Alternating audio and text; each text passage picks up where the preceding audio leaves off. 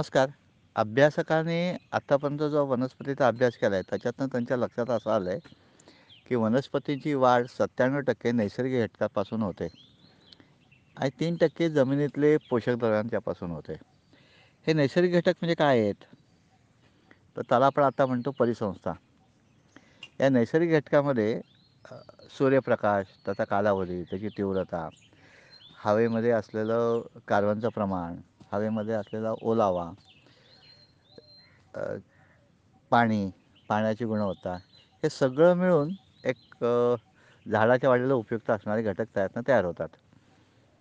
गेल्या काही वर्षांमध्ये माणसाने केलेल्या कामामुळे हे सगळे हवेतले जे गुणवत्ता असलेले घटक होते जे हवेतलं कार्बन डायऑक्साईडचं प्रमाण हवेमधली आर्द्रता हवेमधलं तापमान पाण्याची गुणवत्ता हे सगळं हळूहळू हळूहळू मोडकळीला यायला लागलं. म्हणजे कमी कमी व्हायला लागलं आहे आता हे जर कमी होत असेल तर आपली वनस्पती वाढणार कशी? निसर्गात जे सत्त्याण्णव टक्के वनस्पतींना निसर्गातनं जे मिळणारे घटक आहे त्यातनं वनस्पती वाढत असेल तर या हवेची गुणवत्ता त्या पाण्याची गुणवत्ता त्याच्या तापमान आणि आर्द्रता या सगळ्याचा जर ऱ्हास होत असेल तर आपल्याला पीक करणं घेणं अवघड आहे. आता हे जे आहे याला आपण शेती ही परिसंस्थेमध्ये असते. म्हणजे इकोसिस्टीममध्ये असते. आपल्याकडे मैलोन मैल इकोसिस्टीमच नाही आहे फक्त पीक एके पीक आहे. त्याच्यामुळे अनेक समस्या तयार झालेल्या आहेत. या समस्या जर आपल्याला सोडवायच्या असतील तर आपल्या शेतापुरतं काय ना आपल्याला मायक्रो क्लायमेट तयार करायला लागेल.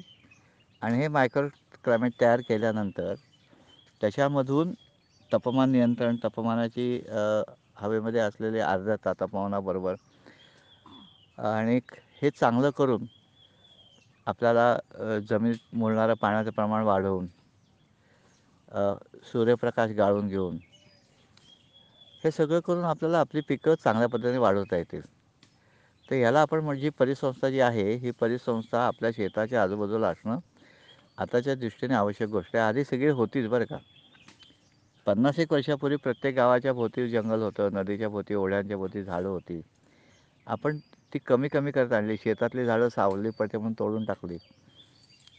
आणि एकच एक पीक लावायची प्रक्रिया सुरू केली. म्हणजे आंबा लावला आंबा काजू लावला काजू टामॅटोला टामॅटो तर टामॅटो. हे सगळं निसर्गाला काही मान्य नाही आहे तर परिसंस्थाची जी वैशिष्ट्ये आहेत इकोसिस्टीमची ती जाणून घेऊन आपल्याला सेंद्रिय शेती करता येणं शक्य आहे. आणि त्याच्यामुळे सेंद्रिय शेती चांगली होईल आणि परिसंस्थाही चांगली होईल. म्हणजे आपलं वातावरण चांगलं होईल. तर आपल्याला वातावरण चांगलं करण्यासाठी आणि शेती करण्यासाठी आपल्याला आपल्या शेताच्या भोवती अनेक गोष्टींची आवश्यकता एक जंगल तयार करायला लागेल. त्या जंगलामध्ये आपल्यासाठी असणारं लाकूड असेल बांधकामाचं लाकूड असेल आपला जाळण्याचं लाकूड असेल हिरवळीच्या खतासाठी असेल असे वेगळे घटक त्याच्यामध्ये असतील तरी परिसंस्था तयार करणं आणि आपली शेती चांगली करणं हे आता आपल्याला एक जबाबदारी तयार झालेली असं आपण समजू. तर आपल्याला आपल्या शेतामध्ये इकोसिस्टीम आणि फार्मिंग हे दोन्ही एकत्र करायलाच लागेल. की जे मातीची धूपसुद्धा थांबवू शकेल मातीतल्या असणाऱ्या कार्बनचं प्रमाण वाढवू शकेल. तर हे जे आहे आपण शेताचे आता दोन भाग करूया त्याच्यासाठी. एक आहे शेताच्या चारी बाजूला असणारी जागा. त्याला आपण बफर झोन म्हणूया. की त्या बफर झोनमध्ये आपण आपला श- अन्न सोडून बाकीचे सगळे घटक बफर झोनमध्ये तयार करूया.